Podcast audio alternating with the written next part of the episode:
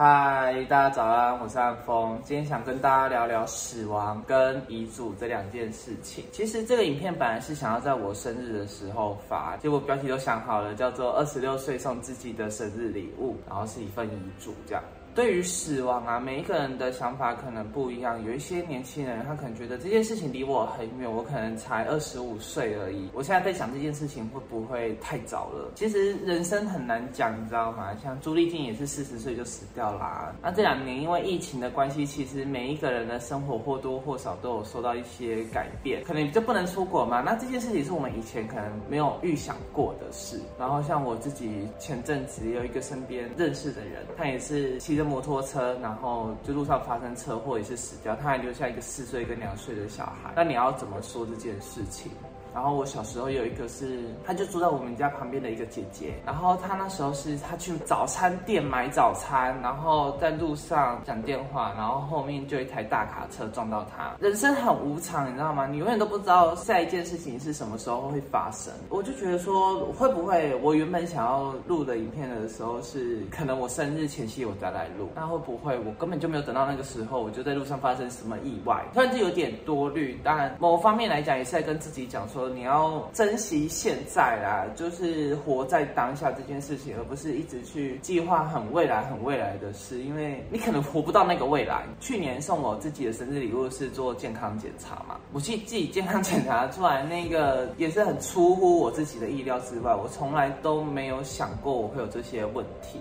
这种东西是也不会有二十五岁的人去真的去做一个四万块的身体健康检查，那很多东西是你检查完之后你才会发现的。那你要怎么去说这件事情呢？所以呢，我就想要帮自己录一个遗嘱，然后虽然它没有什么法律效应，但想跟自己的爸爸妈妈或是爱自己的人可以讲一些话，本身我觉得也是好的。其实我自己对于死亡，我一直以来的想法啦，是我不希望我死的比自己的爸妈还要早。我觉得让白发人去送黑发人是一件非常糟糕的事。假如你想自杀好了，你千万不要死在你爸妈前面，我觉得这样超没有效。到的，人家养你养到这么大，他可能未来不一定寄托在你身上，但你却让人家承受了一个丧子之痛或丧女之痛，这件事情就不是你压力大可以去说这件事情。因为我本身觉得，你压力再大，你也不可以让你自己爸妈承受这件事情啊，就是一定会在他们之后再过世的那种。我觉得这样才是一个有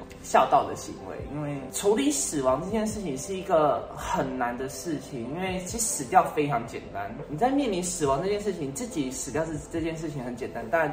你自己身边的朋友，或是你身边最亲的亲人，他没有办法接受你死亡这件事情，才是一个最难的事。前阵子有看过一个影片啊，她也是她的老公是就是心理智商的，那她好像离癌，自己可以面对这件事情，她可以去面对说我即将要死亡的，所以她做了很多准备。那是她的太太反而比较没办法接受这件事情，死亡是一个需要学习的功课，尤其是我知道我自己的亲人要面对死亡的这些功课，才是更需要。要去学习的啦，好沉重的话题。等于是我自己的观念啊，我自己的观念是，爸爸妈妈他们已经活到这么大了，可可能六十多岁了，你要他去承受一个自己的小孩子比自己还要早死，我自己的后事还要自己的爸妈去帮你办，我觉得好糟糕，我自己没办法接受我自己是这样的人。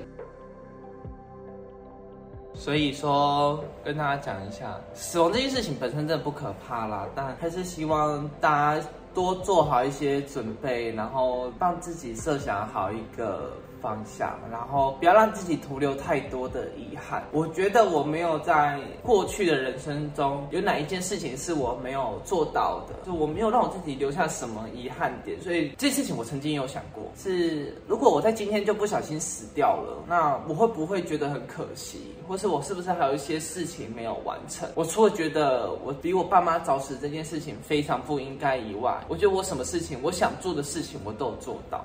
嗯，拍影片也是啊。我想要拍的时候，我就去拍了。然后我也创过业了，然后也有一份认真的工作。至少现阶段的我，什么事情我想要做的事情，我都有去达成了。那我就觉得我没有对不起这个人生，大概就对不起爸妈嗯，好啦，那这部影片就到这边了。如果你喜欢我的影片，麻烦订阅、分享、按赞。那让我们下一部影片见吧，拜拜。